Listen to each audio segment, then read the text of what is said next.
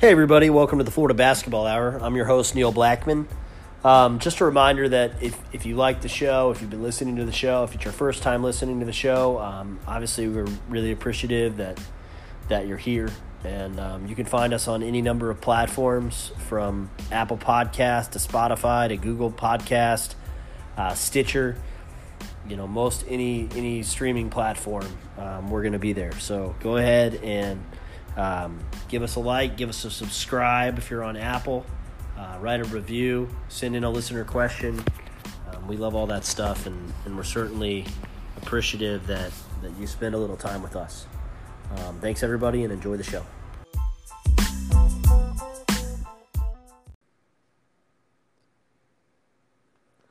Hey, everybody, welcome to the Florida Basketball Hour. I'm Neil Blackmon, and I am with, as ever, Eric Fawcett gatorcountry.com, uh, and a host of other places um, from time to time.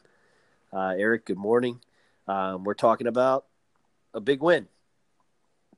Yeah, that's something that I've uh, I was really hoping we'd get to do, and uh, I just think it was just such a good such good, such a good basketball game last night. Um, obviously, it came out on in Florida's favor, so uh, that really made it great. But uh, but really, the the entire thing was just an homage to why college basketball is awesome. Um, good environment to Baton Rouge for sure, and uh, just a contrast of two very different styles. Just uh, from the opening tip when uh, LSU comes out with a big 6'11", 250 guy and a 6'10", 250 guy in the front court, and you know Florida has zero of those guys. So uh, from the start, the matchup was just uh, was just so of two teams with contrasting styles that wanted to play at two different tempos. Um, and I thought that this was another game that shows that uh, how Florida can control tempo against teams that want to play faster. And when that happens, it's in Florida's favor. So we saw that against Alabama. We saw that against LSU, which is kind of like a better version of Alabama in a lot of ways. Like um, in the way that you know Alabama has a really good score first guard in Kira Lewis, and I think Tremont Waters is is probably better, even though Tremont Waters got pretty bottled up by the Gators last night. And Alabama also plays their front court a lot, and I think the LSU front court's even better. So it was really interesting for Florida to play those teams kind of uh, in back to back, but. Uh, it's uh, it was obviously really impressive to show that uh, the Gators can now do it against the best and uh, and do it on the road. Yeah, I kind of wanted to get into that because I think um, one thing that impressed me, well, two things that impressed me were I was impressed by LSU. I thought that offensively uh, they were, and I texted you this. I said, you know, man, I think they're better offensively than I thought they were, even from my observations of them. Um, they they put a lot of pressure on a defense. They just have a lot of ways that they can attack you, and and I felt like that on a night where, you know, for the second consecutive year, Florida really troubled Tremont Waters. Although it was so interesting that Florida troubled him in a totally different way than they did last year, didn't they? Like last season, um, Florida just kind of had Chris Chiozza who could fly around and, and give him issues. Um, and this year, at least early in the game, Florida would double Waters a lot, which I thought was pretty fast.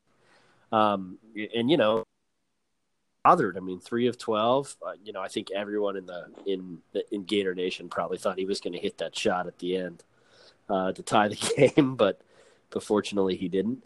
But that that gets off topic to how I was impressed with just the way LSU has so many guys that can get in the paint and attack. Um, another guy Florida did a really nice job on that has troubled teams in, in LSU's run was uh, Javonte Smart. He goes two of eight from the field, has four points. Florida just did a really nice job defending him and closing out on him. Um, so I thought on a night where you know the Gators fouled a little more than we're used to seeing, uh, it was still sort of defense that keyed Florida and kept them in the game at times where their offense stagnated as it's as it's prone to do. Yeah, and that's how Florida's going to keep winning games. And uh, obviously, uh, to pe- they got a lot of offensive rebounds for sure. Uh, LSU did, but it didn't kind of make Florida stop defending. And I feel like sometimes those offensive rebounds can be just like backbreakers, but uh, defenses kind of give up and, and, and concede layups, and, and Florida never did that. Um, but I think uh, I think uh, I'm kind of like you. I was really impressed with LSU's offense, and one thing that really just impressed me was that they have it, every single person in their backcourt that got minutes um, could drive the ball. Like Trevor Waters, obviously, Skylar Mays, Javonte Smart. Um, How Marlon good Taylor is Skylar really Mays? Impressive. I'm not trying to interrupt. Yeah, Skylar oh, Mays really is so good. good. But that's just what's crazy is uh, I mean that's a really good basketball team, and they're young because you look at every single person who got in the game, they were all useful players. Like uh, like Javonte Smart coming off the bench, and uh, those are or like Skylar Mays and Marlon Taylor. Those are all uh, Tremont Waters. Those are all good players that are not seniors, and they could all come back. And obviously, um, actually, Emmitt Williams uh, was the only player that got to the game for LSU that I didn't think was very good. Um, but but Darius Days was was really really good. Um, Gainesville native, native of course, that would uh, look pretty good in a Florida uniform, I think, considering how he played last night. But yeah, um, yeah, I was I was really impressed with uh, with that team's offense. But uh, yeah, and I thought that uh, the one thing that LSU is just missing is uh, is knockdown jump shooters, and I think that that really allowed Florida to uh, to trap Draymond Waters with two guys, knowing that he wasn't just going to skip it over the top to a forty percent three point shooter. He was going to skip it over the top to a thirty two percent three point shooter, and you can manage that. So um, I thought that it was uh, it was a really good uh, really good coaching job by uh, by Mike White on a night where I, I think that uh, I definitely think he coached really well, and I bet you did too. So uh, you want to talk a little bit about uh, some of those things that Coach White did that that made the game a success? Yeah, um, I, I, thought. Well, let's start defensively. Um, you know, I, I, mentioned doubling Waters. I'm not going to go back into that, but I think um, the decision to double Naz Reid on almost every touch really troubled LSU, and it did it in two ways. One, um, it, it, they did the opposite of what I thought they might do on Reid. They decided, other than one time where they had a really and that was great offense where LSU set a really nice underscreen and and uh, Reid, you know, buried the triple, and I thought that, that was a really problematic moment in the game actually for Florida. And then the Gators came down and made a three. Um, you know, two possessions later, uh, KeVaughn Allen with, with one of his huge shots to tie it back up. But, um, but getting back to the to the Reid thing, I think Florida did what the opposite of what I thought, in that they did not let Naz Reid have room on the perimeter because I guess Mike White's scout was what Eric just said, which was that they don't have a lot of guys who can knock down shots outside other than Waters, we're not going to let those two guys beat us out there. Um, and so, you know, Florida did a nice job defensively doing that. But then on the interior, I thought the biggest, and I, am interested on Eric's take, I thought the biggest impact of those double teams was just slowing down LSU. Like, I thought it was just all about we'll use double teams for tempo. And if we get turnovers out of them, great. If we don't, it just forces LSU to run more clock and get into late shot clock offense where they're most uncomfortable. Absolutely, and I mean that's the uh, the toughest thing to do in basketball from an offensive standpoint is is create offense individually. Uh, that's something we've seen with uh, Florida, who hasn't been good at that the last couple seasons. But that is the toughest thing to do in basketball.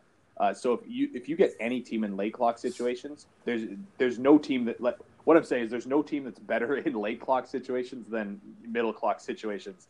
There's no team that uh, is like, oh, there's five seconds on the shot clock. I got to go one on one. That's better than the offense we've been running for the last 25 seconds. There's there's just no team that that's their better option. So especially a team like like LSU that does want to play fast and um, does you know that's a, slowing them down definitely made that in Florida's favor. And I would say especially when it was the game was in Baton Rouge, uh, it just really took the fans out of it. Uh, fans that are used to watching their teams go up and down that they don't really like when Florida slowed things down and then then slow it when they had the ball and then slowed things down when LSU had the ball. So I thought that, I did think that was really impressive, um, really defensive work by the Gators defensively. And uh, you, you know, we are talking about Naz Reid. One thing that I didn't know that he could do so well was drive the basketball. He's incredibly mobile for 250 pounds at 6'10. He also yeah. he also defended the basketball really well. I really thought that Keyontae Johnson was just going to be able to drive by him every time he got the ball and uh, Naz Reid was really impressive defensively, so I just actually thought Naz Reid was incredible. But um, but yeah, yeah, he, he he's spectacular. so yeah, the way that the Gators had to uh, not just be like, oh, this, because you know, I was thinking, yeah, he's a catch and shoot threat, and he certainly is, but he's also a guy who could put the, put the ball on the floor, so uh, that made defending him really really difficult, and, and Florida did well. Yeah, and then um, but you know, in terms of what White did well offensively, uh, I thought quite a few things, but you know, the largest one that that comes to mind for me, and it's something that we we've discussed, is you know, Florida just was really productive out of timeouts and really productive on on the baseline out of bounds plays. Uh, I think it was ten points in a game where Florida wins by five. Uh, it, it's just difficult to say that to not credit coach for for the way that Florida drew up those plays. And to be honest, it could have been more. I mean, they had one where they had uh, Keyontae Johnson headed to the basket on a screen, and it was just a bad pass. And that was a dunk with a good pass. Um, so that's just one example. You know, they had another set where Noah Locke got a really good three point shot out and missed. Um, you know, so I think Florida did a really nice job of that. But the other thing I thought Florida did offensively, which seems to be the coaching adjustment that this staff has made, is just that commitment to get into the paint with their guards. Whether that's Noah, uh, Noah, Andrew Nembhard maturing, whether that's the the increase in productivity from Jalen Hudson, whether that's KeVaughn Allen staying aggressive even when shots aren't falling, or some combination of all those things.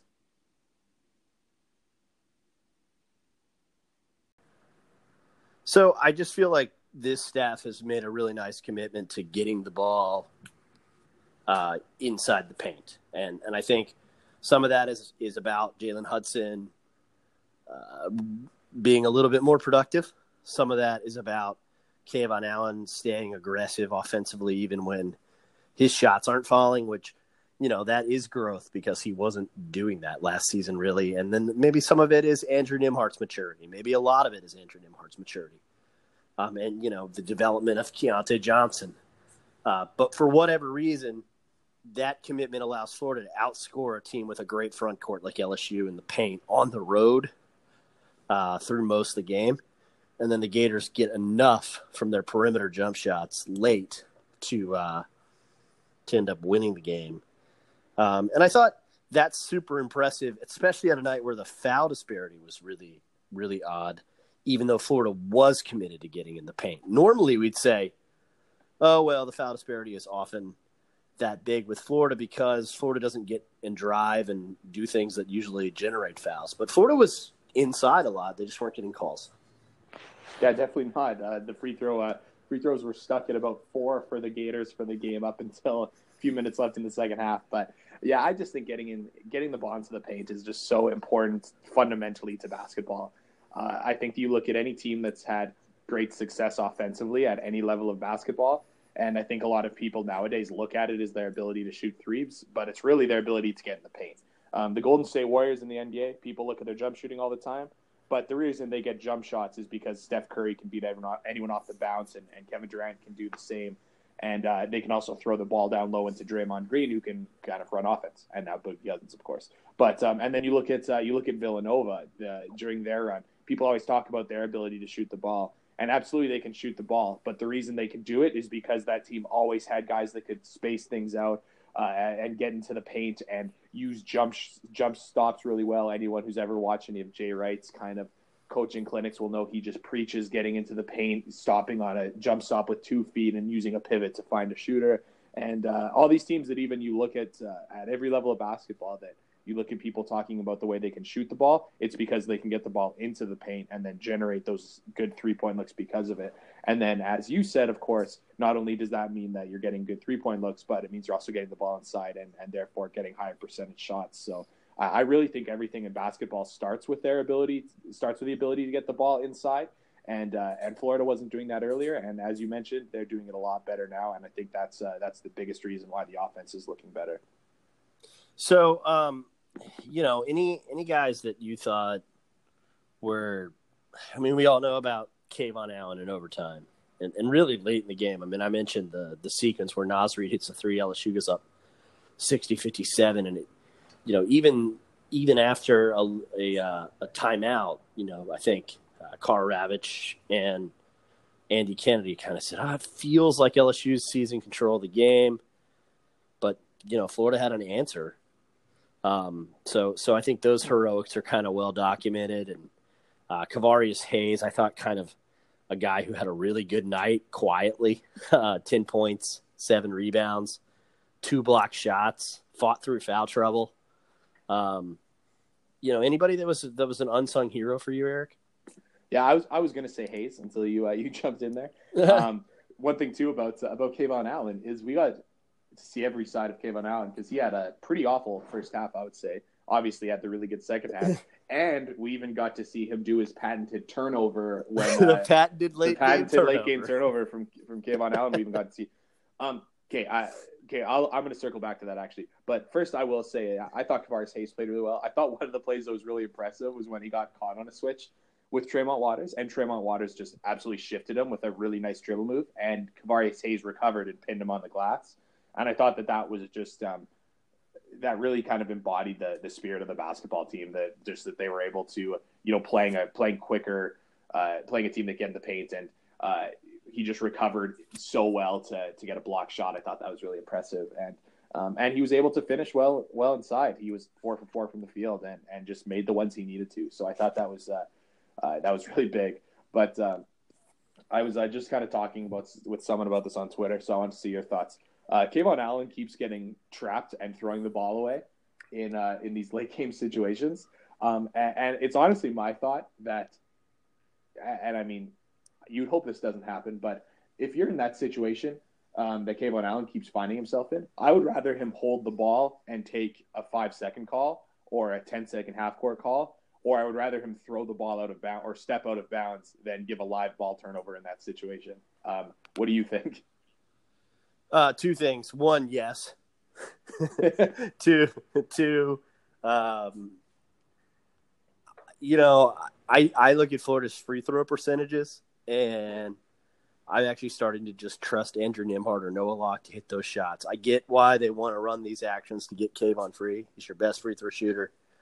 He's one of the best in school history, and he really actually one of. It looks like he's going to be one of the top 15 free throw shooters in the history of the SEC when he quits. By the way, uh, which is pretty amazing. Um, but if he's going to turn the ball over, like he's done now, I think this was the third one in SEC play and the fourth time this season late in the game. It's just not really, you know, run some sort of action and hope that Nembhard or Locke can get him the ball on the second pass, right? Totally. Um, that that would be my, you know, you won't criticize Mike White. Well, I, I'm not going to after last night, but I feel like when they watch the film, they might just say, you know what, there's got to be a different way to get KeVaughn the ball because he keeps doing this. Yeah, uh, one thing I thought was interesting. Okay, so going back to obviously Florida scoring on all these baseline out of bounds plays, um, I don't really know if it was the coaching staff of LSU that totally missed that scout, or whether it was the players not um, executing what the coaches told them. Because I mean, when we watch when Florida played Auburn, uh, those guys knew every one of Florida's baseline out of bounds sets and didn't let Florida get anything. So they really knew the scout, and it seemed like it seemed like LSU really, really didn't. And um, one thing that I also thought was really interesting about LSU probably not knowing the scout was um, there was a play right at the end that, that uh, uh, after that one where KeVaughn Allen ended up going to the free throw line at the end. Um, but what happened was uh, KeVaughn, or so they kind of had uh, they went to go stack their guards, and one of the one of the guards that Florida had in the backcourt to receive the ball was Jalen Hudson, and I was thinking to myself, "Oh my goodness, why is Jalen Hudson on the floor in this situation?" And uh, when Florida ran their action to just split off the uh, off the stack, uh, two guys quickly went to rapidly deny Jalen Hudson the basketball, and then which left Andrew Nembhard open, and then Florida very easily got the ball into Andrew Nembhard, who then was able to uh, to throw it over to KeVaughn Allen, who got fouled. Um, but I thought point. it was a really, really not good coaching thing, or maybe just a. I don't know if it was a coaching thing. Maybe the players didn't know. Maybe, but but I mean, they rushed to deny Jalen Hudson like that was their job, and maybe this is the first game of Jalen Hudson they've watched this season, and, and he was having a good one, so they or they any season. They, yeah, they decided that they needed to uh, take him out of the game a little bit. But I mean, I'm just going to go look up Jalen Hudson's free throw percent. Oh, he's actually improved a little bit. He's up to 63.6 percent. But I mean, point being, I would certainly. Uh, I, I, just thought that was, and that was kind of those were the big free throws that kind of put it out of reach. And I would have said, if I if I if I'm another coach and I see Jalen Hudson on the floor, I'm saying deny everyone else, let him get the ball, and, and let's foul. And, and um, uh, maybe that was just uh, maybe that still was the plan, and they thought that uh, they you know maybe it was something they were doing. But I, I did think that was another like weird thing about the way LSU played the game that made me think that uh, they didn't scout very well. To because to get just absolutely murdered on baseline out of bounds plays and then to uh, to just all out deny Jalen Hudson the basketball with two guys that leads to Florida's best free throw shooter very easily getting the basketball. Um, I, I uh, I'd be a little uh, little salty if I was an LSU fan. Yeah, yeah, I think uh, I think those are those are really uh, pretty strong points. You know who played a lot last night and you didn't really notice was Deaundrae Ballard. Um, hmm. I mean, he played 15 of the 45 minutes, which is More pretty high for him. Yeah. Um, so there must have been something that he was doing defensively that the staff really liked. I know he had one really tremendous offensive rebound. Um, that really was excellent. I mean, he tracked he he, he tracked the ball and, and he out hustled the guy to the to get it. Skylar Mays, who's not somebody you usually out hustle. Like Skylar Mays is is one of the most complete players that I've seen this season. Um, now that I watched him play for a full game instead of bits and pieces, um, I really love how he defends too. But anyway, um, yeah. So a lot of minutes from Ballard and good discipline, I thought from from Deaundrae. Uh, he he had one turnover on a drive where I think he got in between passing and dunking. Um, he he doesn't seem to trust himself when he's in the lane, does he? And I think that's maybe the next step for his development is to maybe realize that he's six foot five and pretty strong. Um, right. Because I don't. Yeah, I mean, he looks like a guy that gets in there and he's like timid, like you know, and it's like you're a big guy, you're you're, you're pretty big guard uh, you know, go to the go to the hoop. But 15 minutes is quite a bit. And Florida's, yeah, this was a weird night where, where LSU plays eight guys. That's their rotation, and they don't play a ninth guy. Uh, Florida played 11 last night if you count the brief Mak Krause. What if somebody has to hit free throws and it's Mak Krause cameo? yeah, that was uh, that was interesting to see the two teams uh, kind of bench. And Like I said, the the tight rotation from from LSU. I, I think I really like all the players they have, so I can certainly see that. But yeah, uh, the other thing about sense. Ballard, the other thing with Ballard too is, I mean, he almost had another terrible turnover that he's had a few times where he almost got a guard, like a just a guard to guard pass picked off. Um, luckily, it got tipped out of bounds, but um, yeah, that was something yeah. that really frustrated me. But uh, luckily, didn't end up being a turnover. But uh, and he's done that a few times where he's just got pretty routine guard to guard passes that he's just telegraphed a little too too much that have um, ended up going the other way for layups. So uh, I'm glad that didn't happen again, and that might have been uh, that might have shrunk his 15 minutes to five last night. But uh, yeah, that they, they, Florida needs to have size on the wings. So when he can provide good minutes, they definitely need to have him out there.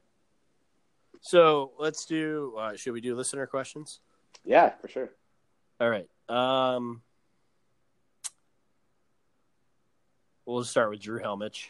Um, what do you think has sparked this team offensively late in games? Uh, is it finding ways to score inside and out? They're so different than January. Yeah, late in games, it seems. I, I don't think they've really gone to the the inside out necessarily uh, in these late game situations. Um, I, I, honestly think it's just Florida's offense on a whole has been a whole lot of. Uh, they started the they started the season playing this like four out motion, didn't really work as much. They tried uh, they tried to run a lot of kind of like run guys off screen down screens. Didn't work a whole lot. Um, and then they kind of settled into this this kind of more modern Princeton look, and it's worked a lot better. And it you know that took 20 some games to kind of figure out a little bit. And I honestly think that's kind of also been the, the case in these late game situations where Florida has had a lot of struggles in late game situations, but I think that they've constantly been changing and they finally just kind of settled on on what works for them best. And there's also just a matter of of I think that Florida is now playing with a ton more confidence than they have earlier in the season, and uh, that kind of showed itself with the way that KeVaughn Allen played uh, in the clutch after a really really bad start to the game. So. Um, I do, but if I had to answer more centrally, I would just say that uh, that Florida's thrown a lot of stuff at the wall to see what's stuck, and uh, I think that they finally we're starting to see the uh, kind of the uh, the fruits of that labor. Yeah, I would. I mean, I think that's a that's a good uh, that's a good summation of it. I, you know, certainly the appearance of Jalen Hudson from the milk carton has helped. Um, you know, last night he was six of thirteen, and he appears to be playing with confidence, which you know is great. Uh, but but I think a lot of it is just the staff just kept trying to figure something out, and a lot of this these Princeton concepts are working, and um, a lot more than the traditional dribble drive stuff was. Uh, the next question was about uh, from Ike Taylor, and it's uh, could Florida go offense defense more with Isaiah Stokes? And I'll start on this one and just say that I think last night we saw that while Stokes has made progress, he's still limited against really athletic front courts, both offensively and defensively. I mean, Isaiah caught the ball on one possession where he picked up an offensive foul, and he was way too too far from the basket to receive the ball there. Um, I don't think that's how they want to start that set. And I think in a perfect world, I'm sure the coaches would probably prefer him to just go back outside. But he's also been coached repeatedly to go to the basket because he's got skill, right? So as a young player, you can get in between your trains of thought on that. But he's also, you know, not the most, he's not going to be anywhere near the athleticism of what LSU has in the front court. And I think he was troubled by that. Uh, and you know, and we know what he is defensively. So I don't think Florida's going to do much offense for defense type stuff.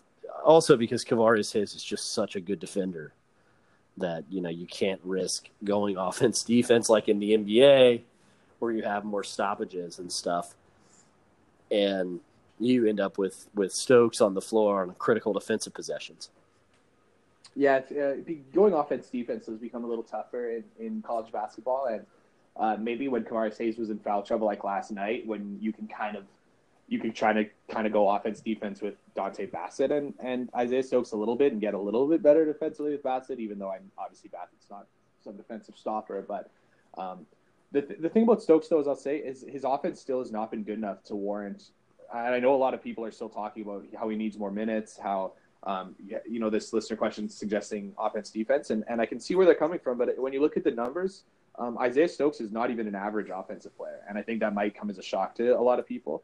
But um, for example, on post ups, he's shooting 35%. I just pulled it up as you were started to answer the question. Um, so he's only shooting 35% on on post ups, and that is something that is um, uh, his kind of primary offense. He's also gotten fouled zero times um, when posting up this season, which is a wild yeah. stat because that's that's kind of one of those things. Is if you're pounding the ball inside, a lot of the efficiency that comes from being a post up player um, is the ability to get fouled a ton, and that's something that, that teams that do kind of post up a lot, players like Chris Silva, part of the reason their post ups are so efficient is because they get fouled so much. So he has literally never gotten fouled on a post up, which is a crazy stat that I just found out 30 seconds ago while Neil was talking. As I was that's wild, and and yeah, that's that's crazy because. And, and to Eric's point, that's when you think about John Egbunu and people, wow, he wasn't great offensively anyway. Well, before he got hurt in the Elite Eight season, he had gotten better as a free throw shooter, right? So part of the issue with the the reason that Egbunu became so much more effective was that John always got fouled a lot. it was just a matter of you know is he converting those opportunities, and he was converting them at a much higher clip.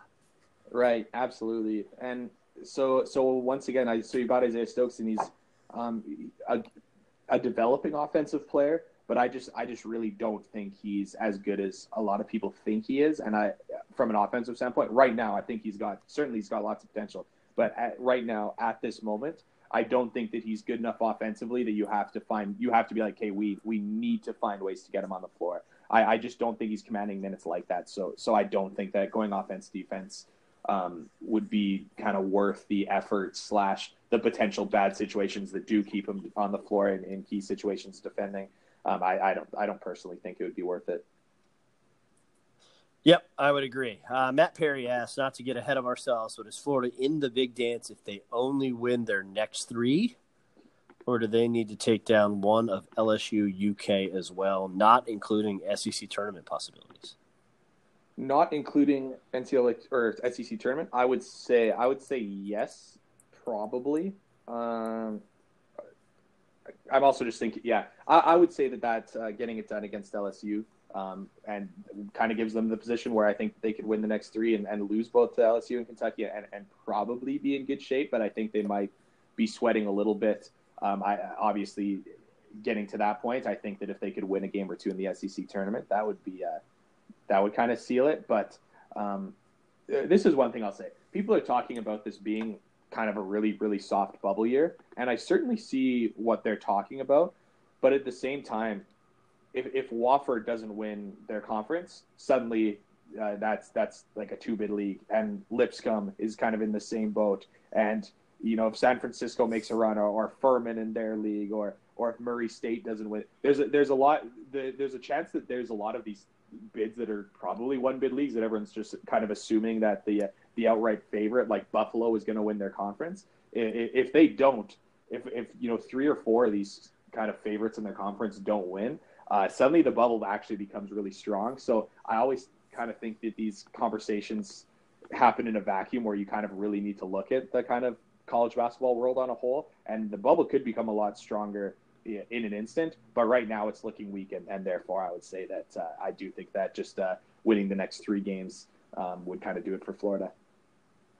Yeah, I still think ten and eight in the SEC and 18-13 is going to get them in, uh, unless they lose to somebody terrible in Nashville. That would be my answer.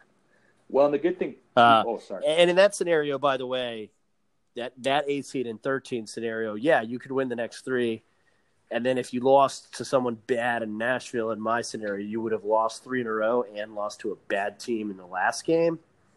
And that that probably, you know, that that really makes it dicey, I guess.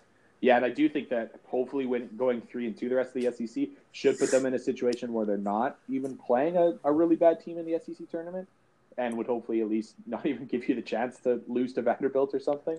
But uh, yeah, that's uh, it's it's it's going to make it certainly close. I, I would definitely love for Florida to win one of those games against LSU again, or or Kentucky in the rematch, and uh, and make their fate a little more secure. Yes, I I would agree. um, I would agree with that for sure.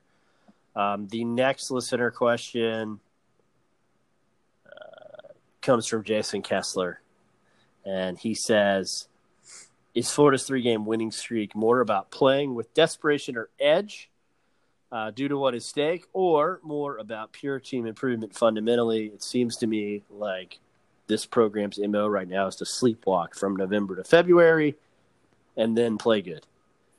Um, and I, I want to take the first stab at this and say I reject the premise of the second part of the question because Florida was everyone's darling last November. So Last season, quite the opposite, in fact. Uh, Florida went out to the PK80 and kind of took the universe by storm. And Myron Medcalf wrote a column saying Florida was the favorite in the SEC. And Kyle Tucker uh, was tweeting about how he didn't know if anybody could beat Florida. And then Florida won at Rupp Arena in January, which, you know, you don't do if you're sleepwalking. So I don't think that that was the case last year. I think Florida's issues last year were more about consistency. And what team showed up on any given night. Um, this year, uh, yeah, I mean, I'm going to just, you know, I'll I'll stick my neck out there and say I think Florida's improved. I think they've gotten better as a basketball team. Um, you know, I think not since it, probably will you get, but maybe maybe even all the way back to Al Horford. Have we seen a freshman take the kind of jump Keyontae Johnson has taken from the second he arrived on campus? To now. Um, you're seeing Andrew Nembhard play so much better in the last two weeks. Um, so I think you know I think Florida's gotten a lot better, and I think that they've, despite some bad games, I think Florida's gotten stuff from KeVaughn Allen this year that they you know they've had to have in a world where Jalen Hudson was absent more or less, and you know at times unplayable.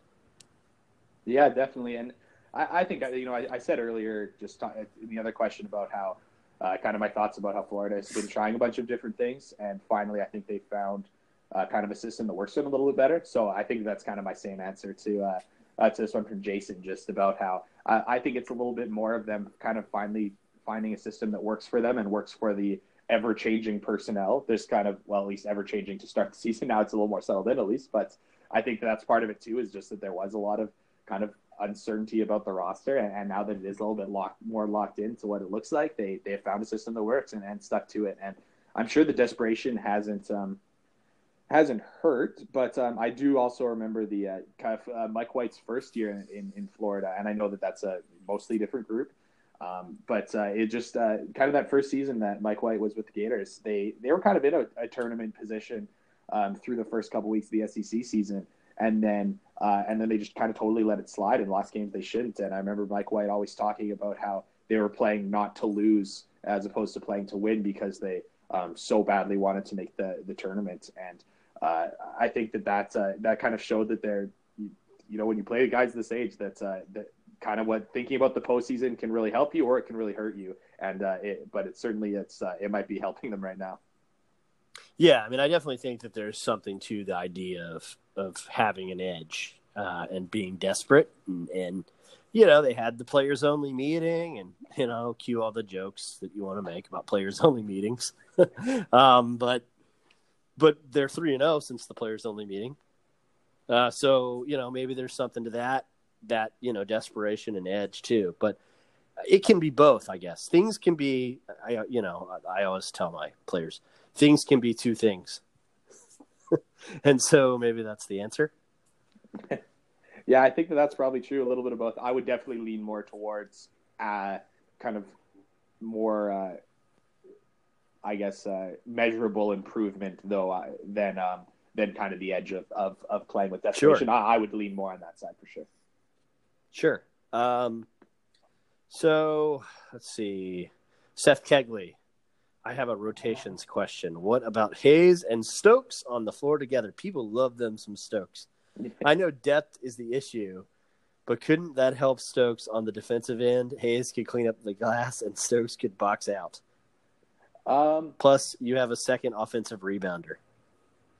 Well, um, it's interesting. I yeah, um, I would say you could you could find yourself into some pretty tough matchups where um, like uh, the thing is, that if Stokes is Stokes is on the floor, ever teams are going to put him in, in screen roll and try to get switches and, and make him guard in space, and that doesn't matter if he's playing with Kevarrius Hayes or or without. Um, you could probably get into some interesting like zone defense situations. Like Florida's played one three one. Um, you know, could you put uh, could you put Kevarrius Hayes at the top of the one three one and get that length out there? It's six nine, six ten. That could be pretty uh, intriguing.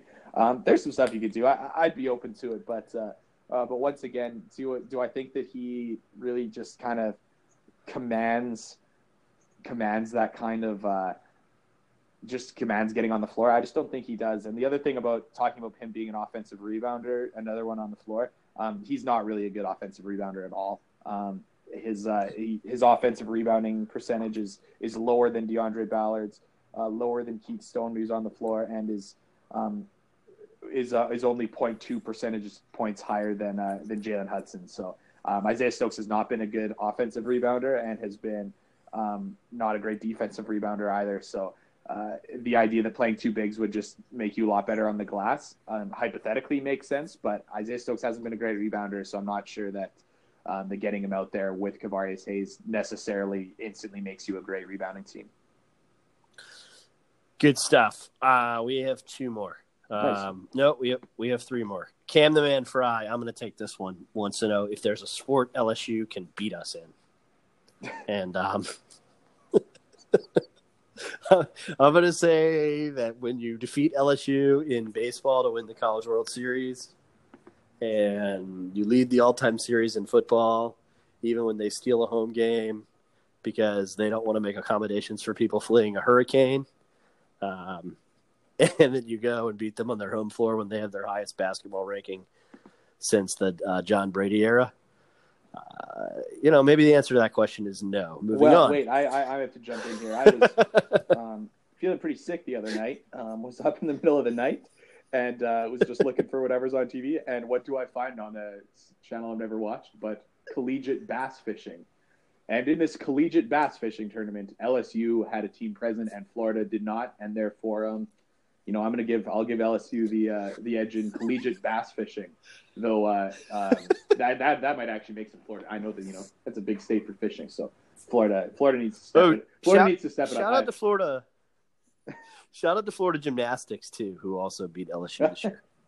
you know, people have been talking um, about Mike White. I I want to know what what what coach has been keeping Florida out of the contention of collegiate bass fishing. Uh, that's something that's something I got to find out. So that's that's the one thing I think that's uh, yeah, that's what I'm gonna that's what I'm gonna say for uh, for what sport else you could beat Florida in. I love it. I love it. Um, Michael Pusatera wants to know why are Mike White's blob plays so devastating? Oh, that's a really good question, and I will say this as uh, probably about two weeks ago, I was uh, curious to myself what uh, you know. Florida's had some really good base on plays, so I actually went and looked at them all on Synergy. So I watched every single one. So I uh, I feel like I yeah I'm just that guy. So anyways. Um, one thing I really like about uh, the, about Mike White's plays, and I would say it's very evidenced by the uh, the Jalen Hudson three that he got um, in that set, is that Florida uh, or Mike White, I should say, is um, really good at being patient in the way that he kind of designs his uh, his plays. And what I mean is, a lot of times, uh, ball comes in, the guy, the inbounder slaps the basketball, and everything happens at once. Um, two guys, everyone starts moving, and and uh, that's kind of people just seem in such a rush to get the basketball in.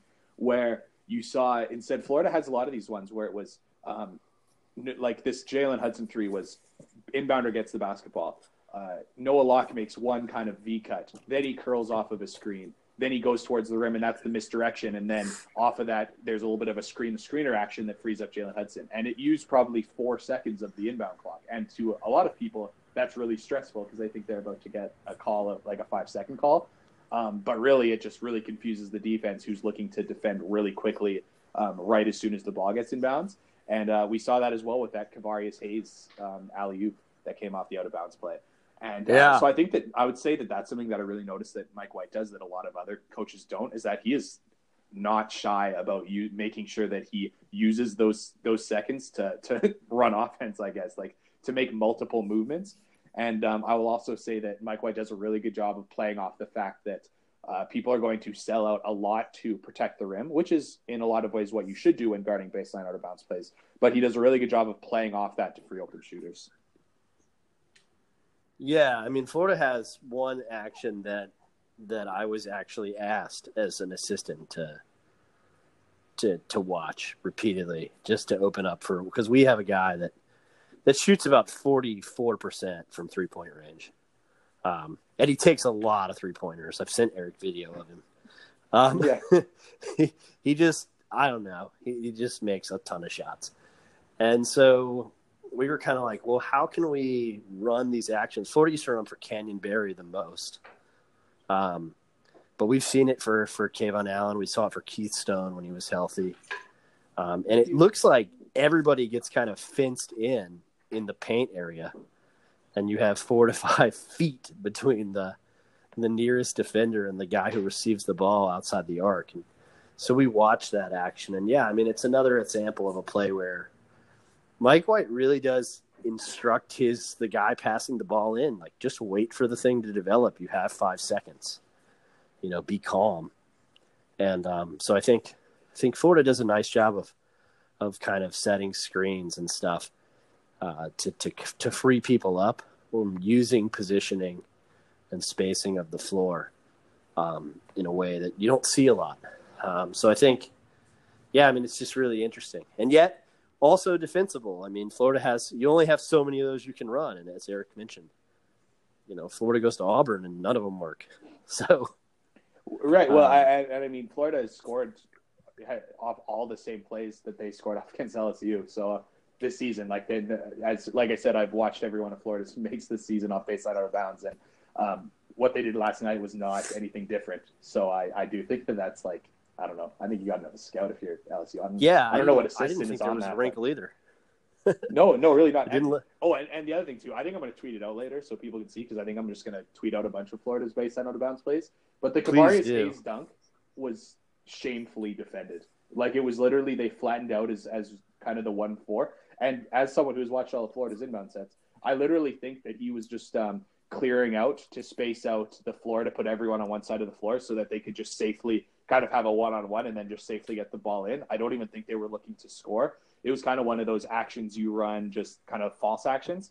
And um, so I forget who it was. I might have been Jalen Hudson. Just set a pretty basic. There's two people on the far side of the floor, and then Jalen Hudson and Kevarrius Hayes on the near side of the floor. Uh, Jalen Hudson set a screen towards the basket. Kevarrius Hayes went off it, got absolutely lost, and got an easy alley oop. And I thought it was just disgracefully defended. So, uh, but yeah. I'll tweet it out later. No, please do because that seems to be when I watch the the three point play. That's the tendency there is that it's usually just a spacing underneath the basket. Now they're, I think they're intentionally. I don't know about you, Eric. I think they're intentionally closer to the rim there to kind of open this up. but it's always weak side where they go to the three point shooter. And then one thing that's kind of devastating about it, they did it in the Virginia game in the NCAA tournament where they launched it out and it was Chris Chiozza, who you don't usually run that play for, right? And he caught it and then he makes one pass because Virginia actually sniffed it out at the last second, but only one defender sniffed it out. So Chiozza catches, makes one pass to Justin Leon, boom, uh, triple. And it was kind of like, you know, well, that's amazing because I think, and I think that's the idea is that if somebody receives it, you're already in an advantageous position if you spit, spit in terms of spacing the floor, even if the shot isn't there. Yeah. Um, which, which you always want to be, you know, aiming to make your inbound play. You know, what creates a matchup advantage. Definitely, and and uh, I I'm interested to see what Florida does, even just to, to I don't like to see if they do go to a different wrinkle because um, teams have got to start figuring out. I, I hope they don't. I love I love watching Florida score them, but they've got to start. Like once again, uh, Auburn figured it out perfectly, and uh, by just you know probably doing their research, and uh, uh, I don't know if LSU did. So I think that uh, they'll be interested to see if uh, Florida kind of does get in some new sets um, in this second kind of really late part of the season, just because teams will have seen their older stuff. And uh, I'm curious to see what yeah. Mike White cooks up. And um, also LSU, um, 18th in the country in collegiate bass fishing, um, Florida in the 100s. So uh, the, Florida just got to be better. I, you know, people people are always here calling for Mike White's head here. I want to know. I want to know who's in charge of the fish bass fishing program, and uh, we got we got to get that uh, got to get that going for for the Gators again. That's right. You got to hit up uh, Strickland at ufl.edu on that and, and, and figure out what the deal is there. I will not stand um, for LSU beating us in, in, in any sport. So uh, bass fishing doesn't if, doesn't get a bass. If Florida basketball hour gets a call from from Scott Strickland about why his in, inbox blew up with bass fishing emails you will all have done your job. I don't know. I, um, I hope people keep spamming about the uh, camera flip before bass fishing, and I, I regret I regret saying anything. yeah. Um, so we'll close with a Sarah and Tampa email, uh, which is just fundamental basketball question. Why is it so much different to offensive rebound than defensive rebound? Um, I would say that she asked the best questions. By the way, she absolutely asked the best questions, and I, I think she needs to get on Twitter uh, just because uh, people need to. I'm sure she had some great commentary. Uh, really good yeah. question. Um, I would say that uh, offensive, okay, defensive rebounding, I would say has a lot more to do with getting good body position and boxing out and being being strong in that fashion. Offensive rebounding has a lot more to do with um, with having a little bit more speed, having a little bit more length to back tap balls out. Um, because the thing about defensive rebounding is you do kind of have to secure the basketball. You got to get two hands on it. You got to rip it. Um, when it comes to offensive rebounding, uh, you can you can back tap the ball to a guard. You can kind of just keep the ball alive, slap it off the backboard back to a guard. Um, so I think that a lot of times you've seen that uh, that it's it's a lot of the uh, you know look at, at Jarnell Stokes, not Isaiah Stokes. I talked about him being not a good rebounder on both sides of the ball. But um, but guys like that that are that are like strong, wide bodied, can box out defensively, um, and when the ball comes off the rim, um, they're in perfect position. And then um, for offensive rebounds, um, look no further than Kevarrius Hayes. Kevarrius Hayes has been a much better offensive rebounder than defensive rebounder his entire career. He's been an elite offensive rebounder. He's been a average at best, sometimes less than average um, defensive rebounder. And I think a lot of it's too because he boxes out really well and allows his guards to get the ball on the defensive glass. So I don't think he's as bad of a defensive rebounder as the metrics say. But anyways, um, I, it's players like Kevarrius Hayes that are better offensive rebounders because of their because of their just a little bit more length, and that's what you see from from Hayes a little bit more, where he can kind of back tap balls. Um, uh, actually, a weird one actually is um, Keith Stone was kind of the same way, where Keith Stone is not a great defensive rebounder, but he was a little bit better of an offensive rebounder, and he kind of was able to uh, just kind of keep balls alive with his on his fingertips and, and slap them back to a guard. So um, I will say, yeah, that's kind of a, a, defensive rebounding, a little bit more about boxing out, getting body position, and, and being strong. Offensive rebounding, a little bit more kind of being speedy and quick to the basketball and, and having a bit more length. Yeah, great answer. And you know, last night uh, a great example of that. I mean, Florida, for all the the for all the business that that LSU was in, good, you know, making good. They were in, they were in business make on the offensive glass, but so was Florida. Yeah. Fifteen offensive rebounds to 18. And a lot of that was Florida's guards' ability to back tap, their quickness and athleticism. Um, for and, and, a great analytical example of this, and kind of a, a hint hint at, at, a team that Neil thinks is going to the Sweet 16. Uh, and I must like them if I refer to myself in the third person. Um, is Houston, uh, 32nd in the country in offensive rebounding percentage. Uh, their biggest starter is six foot eight, so they're just really quick um, and fast. They're 239th in defensive rebounding. Interesting. So you kind of see, like, they win a lot of extra possessions, and when you score as efficiently as Houston does, that's a huge deal. Yeah, that that is a huge deal. I, I think rebounding is a huge part of basketball from an analytics standpoint. Um, the thing about the average possession in college basketball is if if you want to say it's you know you get 0.9 something points per possession just every time you get the basketball uh, that means every offensive rebound you get is not only another chance for you to potentially put points on the board it's uh, it's your opponent not getting the basketball and not getting the chance to put points on the board. So from just a pure um, being around being hovering around one point per possession um, that means that every offensive rebound is uh, an average of one point per, per, possession you're putting up and one point per possession your opponent can't put up. So that's that pretty much means to me every offensive rebound is is like a two point swing just by the, just the way that the possessions work. So I think rebounding is massive, and I do think that looking at rebounding is a very very wise thing to do when you uh, fill out your bracket looking for a for, for a team that could uh, make a deep run. Definitely uh, agree there. So Florida uh, returns home Saturday. It feels like they've played on the road forever, uh, and in a lot of ways they have only one home game of their last five. They now come home and, and they close, as you heard ad nauseum on the broadcast last night, three of their final five games in the friendly confines. The first one Saturday at four o'clock against Cuonzo Martin in Missouri, a team that's really, really limited offensively. Yeah, absolutely. That's uh, for a team like Florida that just obviously lives and dies on the or just kind of prides itself on the defensive end. Uh, Missouri is a team that I think that they should be able to to handle on that side.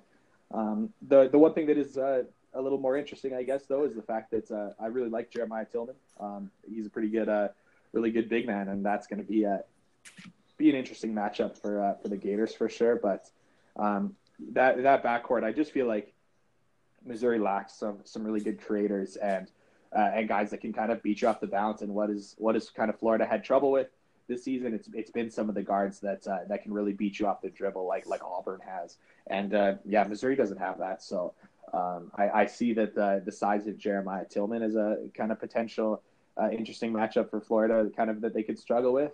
Uh, but I look at some of the other parts on the floor, and, and I do think this is uh, this is something that Florida should should handle pretty easily. Yeah, they have one road win um, this season, that was uh, against Texas A&M when Texas A&M really didn't have any idea who they were. They're kind of a A&M's kind of a team that quietly I'm I'm right now hoping Florida doesn't have to deal with again in Nashville because that would be kind of like the bad loss that's very possible the way they're playing of late. Um, but but that's for you know a few shows from now. Uh, yeah, I mean Missouri definitely has has that ability, but they're also um, you know 300 318th in the country in, in turnover percentage, which is a really bad recipe. Playing a Florida team that turns people over, especially at home. Um, Missouri can kind of get hot from outside. They shoot 37% as a team from three point range. Um, so I think that their their recipe probably for victory would be to get Tilmon going early, have Florida collapse, and then start hitting triples. Right. That's uh, and uh, it's kind of interesting against a team that doesn't have uh, doesn't have guards that are that'll really beat off the bounce, but have guards that can kind of get their feet set and shoot the ball. I wonder if Florida does kind of let Tilmon go one on one a little bit more and not. And if Florida just decides that hey, we'll let him post up, and if he gets a bucket, good for him. We'll take twos over threes that they might get uh, because of uh, because of a double team coming. Um, I don't actually think Florida's going to do that though, because Florida has been really uh, uh, they they seem really confident in their ability to double down on on post players and and have their other guys rotate. And uh, Florida's been really really good at defending the three point line because of it. And uh, you look at a lot of teams that defend the three point line really well, and they're uh, they're usually teams with a lot of length that can just kind of uh, make up for for kind of space by having better closeouts because they're long. And Florida is not long on the perimeter whatsoever, but has been able to defend the three point line really well. And I think it is just because of their their kind of uh, knowledge of where to be on the floor to rotate over to shooters and uh, just to kind of close out under control. Yep. So uh, you know, not a lot, not a lot of of pregame. Um, you know, I guess scout in terms of Missouri. I'll tell you what the analytics say. Uh, they say that Missouri does defend the three point line uh, pretty well, top 100 in the country in that uh, metric. They're they're less good at defending against two point shots, which maybe could could bode well for Florida. Sanu found confidence in the paint. Um, Missouri is like the opposite of LSU in terms of their athleticism and ability to block shots and get steals. One of the worst teams in the country in, in blocking shots, one of the worst teams in the country in getting steals. So it's a game where I think Florida has to play under control, play with great discipline. Um, but, you know, certainly coming back home, uh, for me, just the biggest task is staying on edge and focused after a big win last night. Totally. And I mean, last night was a massive win, but I mean, if you lose to Missouri at home, uh, I don't know if that wipes away the win in terms of how it would look in the metrics and stuff, but but I mean that would be a, a devastating loss. So that, it's a loss that they they need they kind of need to avoid. And um, you you know you're talking about Texas A&M before and, and how Florida almost lost to them, and uh, I think that obviously Florida is playing is playing better basketball now than they um, than they were in that game where they totally should have lost to Texas A&M, but got really hot from three point line to, to save themselves. Uh, but yeah, there's uh, it's I don't I don't think Missouri's a great basketball team, but they're still an SEC team, and there's still uh, there's still some guys who can who can really play ball. And um, I uh, I think that uh, like you said, just going to be interesting to see how they they respond because uh, I could see there's a scenario that exists where Jeremiah Tilmon goes off for 12 rebounds and, and 24 points, and um, and Missouri shoots the ball at 43% from the three point line because they uh, they can certainly do that. So uh, even though it's not a great team, and I think they're missing a lot of the kind of like connecting pieces that make a basketball team uh, really good, they do have the pieces of hey, a big man that can really get it done inside, and a bunch of guys that can shoot the basketball. And uh, for that reason, Florida definitely needs to. Uh, uh, Florida can't afford to take any games off ever this season, but um, but certainly not just not good enough. Yeah, certain, yeah, just not good enough. And the other thing too is Missouri loves to play really slow, and they like to play at Florida's tempo. And we just saw two games where Florida Florida won largely to me because of the fact that uh, their opponents wanted to play it really fast, and Florida dictated the tempo to be really slow, and they didn't respond to it as well. Um, but Missouri wants right. to play really slow, so Florida kind of slowing the game down. Um, that's not going to bother Missouri. They'll be really happy to do that. So, um, kind of the the shell shock nature of Alabama and uh, LSU who were like, you could just tell we're just antsy at the way that Florida was making the game so slow, and it made them uncomfortable. Um, Missouri's not going to be that way. They're going to they're going to love to play slow. So um, uh, they're not going to Florida's not going to rattle them that way. So um, I do think that there's uh yeah, and, and the other thing too is when it's a when it is a low possession game like Florida plays in and Missouri plays in. Um, uh, those three point those runs of three point shots can, can mean a lot more. Because if the game's being played in the 60s, um, uh, someone hit, you know, going off and hitting three straight threes, uh, that means a lot more than than those nine points if the game's being played in the 90s. So uh, yeah, there's yep. there's definitely uh, there's definitely a scenario where this is a tough game for Florida, even though um, even though Missouri has had a, quite a struggling season. My key number would be uh, ten. I'd like to see Florida have ten points off turnovers. Um, I think, you know, and that might even be modest, but this is a game where I think Florida. This is a, one of the few teams where Florida, I think, might even be certainly is as athletic and might be a little more athletic. And you know, maybe a game for Florida to take some chances and flare some guys out if they can get uh, steals and just get out on the break and and get going and, and try to get baskets that way uh, because you know Florida has such a huge advantage, uh, at least on on terms of analytics, turning the ball over versus a team that's not very careful with the basketball. Um, so make life a little easier on yourself if you get stagnant because Missouri slows the game down, right? Um, and Andrew Nembhard just played 42 minutes, uh, so you're going to have some tired legs. I think, you know, this this is the grind part of the season, but that would be that would be my figure. Um, I'm sure Eric will have more from you in his game preview at GatorCountry.com. If you're not checking those out, uh, I can't help you. Um, you probably should be. Uh, so that's uh, that's all we got, and we'll look forward to talking to everybody um, after the Missouri game and preview what I think is the biggest game of Florida's season. Keep saying that. Um, Tuesday or Wednesday or whenever it is when Florida heads to Memorial Gym, which I have renamed the Florida Basketball House of Horrors. Yeah, that is uh, that has certainly been the case, and though uh, those demons are slowly getting exercised, uh, there's still def- Florida's going to have to rattle off um, a lot of wins there to to undo the damage that has already been done. I was watching uh, Repeat After Us Friday night before Florida went on this two game run, you know. And so there was some element of sadness to it because I was like, oh man, they're so good. And sure enough, there was uh, old Kevin Stallings ripping the ball from from Joakim Noah and Vanderbilt students rushing the floor after basically routing Florida by like 20 points at Memorial Gym.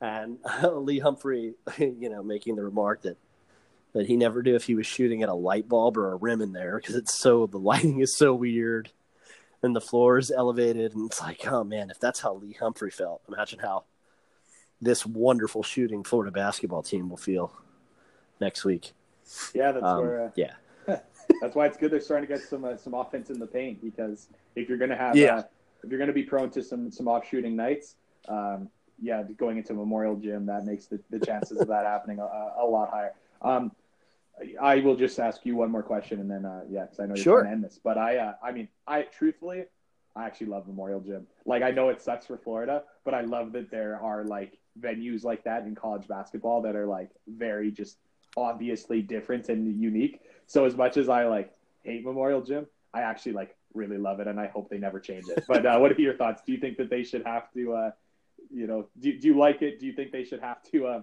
get a more regulation gym, or what? What are your thoughts? I've seen a couple games there and and i love it.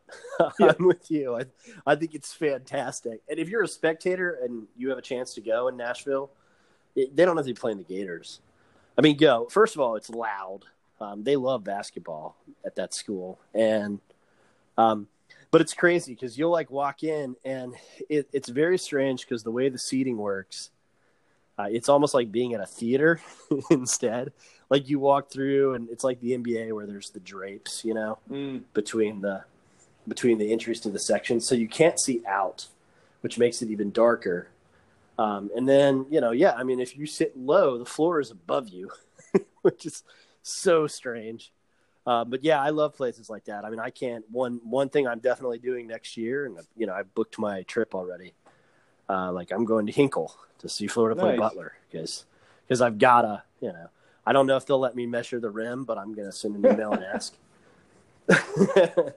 And uh, uh, just to make sure it's 10 feet regulation like it was growing up in hickory. But uh but yeah i mean i i I- think that that stuff is uh is what makes college basketball amazing. And yeah maybe i'll get to the the palestra too right? Oh, a lot of play. Yeah, once you get up there, there's plenty, yeah, plenty of venues, but uh, yeah, one of the bucket list places for sure. But anyways, I'm glad I'm glad to hear you have the same thoughts because I, as much as I like hate how Florida plays in Memorial Gym, I I, I love it. I love the idea of Memorial Gym, so I'm I'm cool with it. yeah absolutely no i'll take like a tylenol pm or something to calm me down to watch the to watch the gators there i'm sure that'll be a stressful game but we'll talk about it on the back end of, of what we hope is another florida win against missouri thanks everybody